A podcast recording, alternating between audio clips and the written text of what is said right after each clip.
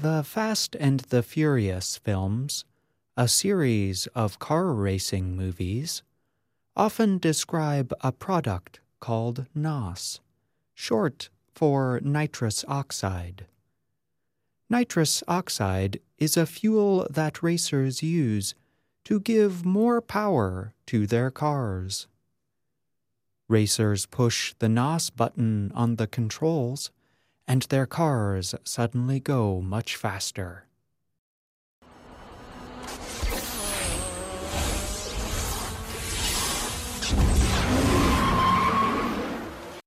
Today on Everyday Grammar, we will explore the world of intensifiers, words that increase the power of other words. You might say intensifiers are like the nitrous oxide of the English language. And just like NOS can be useful in a race, understanding intensifiers can help you when you are reading or listening to something in English. Let us begin with a few definitions. Intensifiers are words that make adjectives and adverbs stronger. Let me give you an example. Imagine a person uses the adjective cool to describe a car, as in, That car is cool. That same person might strengthen or enforce the meaning of cool by using an intensifier, as in, That car is so cool. Common English intensifiers are words such as very, really, and so. Very is probably the most formal, while the word so is probably the least formal. The least formal intensifier, so, will be our subject of discussion today. The word so has an unusual history. The online etymology dictionary notes that so comes from the Old English term swa. The Google Ngrams search engine shows so appearing as far back as the year 1500, the first year in Google's book records. So has had many meanings over time. We cannot explore all of these today. But as an intensifier, so appears to have been used in the early 1900s, and perhaps even earlier. Then it fell out of everyday usage. A little over 25 or 30 years ago, so, as an intensifier, started to make a comeback. Language experts in England, Canada, and the United States noted and studied its rise in popularity. Sally Tagliamonte and Chris Roberts looked at the rise of so by using transcripts of the American television show Friends.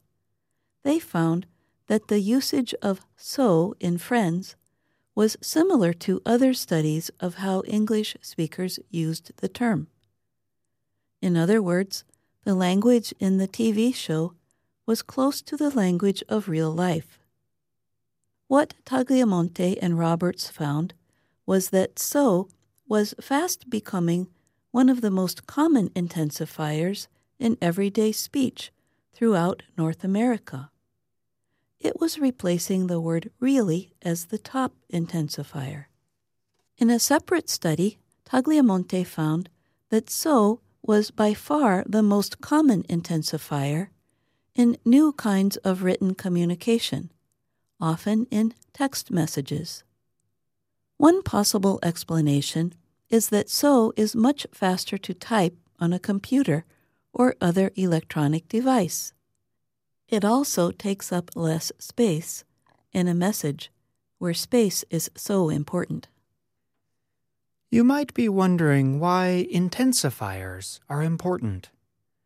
Intensifiers are important because they often provide useful information about other words.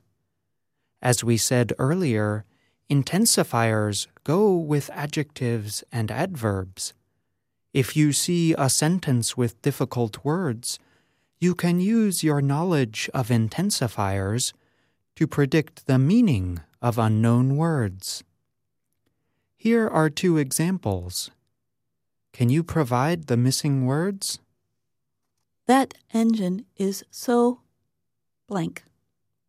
The car race was so blank to watch. In both sentences, one word is missing.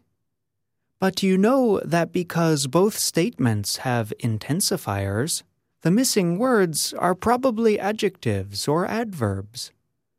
And since both statements appear to offer a description, you can probably predict that the missing words are adjectives. The context of the sentences before and after the statements can tell you if the adjective is either positive or negative in meaning. Imagine one of our example statements went on, as in, The car race was so blank to watch. I loved it. You can tell from the sentence, I loved it, that the missing adjective is probably positive in meaning. Perhaps the adjective means fun? The next time you are reading books written in English or listening to English speakers, try to find examples of intensifiers. Keep a record of them and try to use them in your own writing and speaking. But try not to use them too much.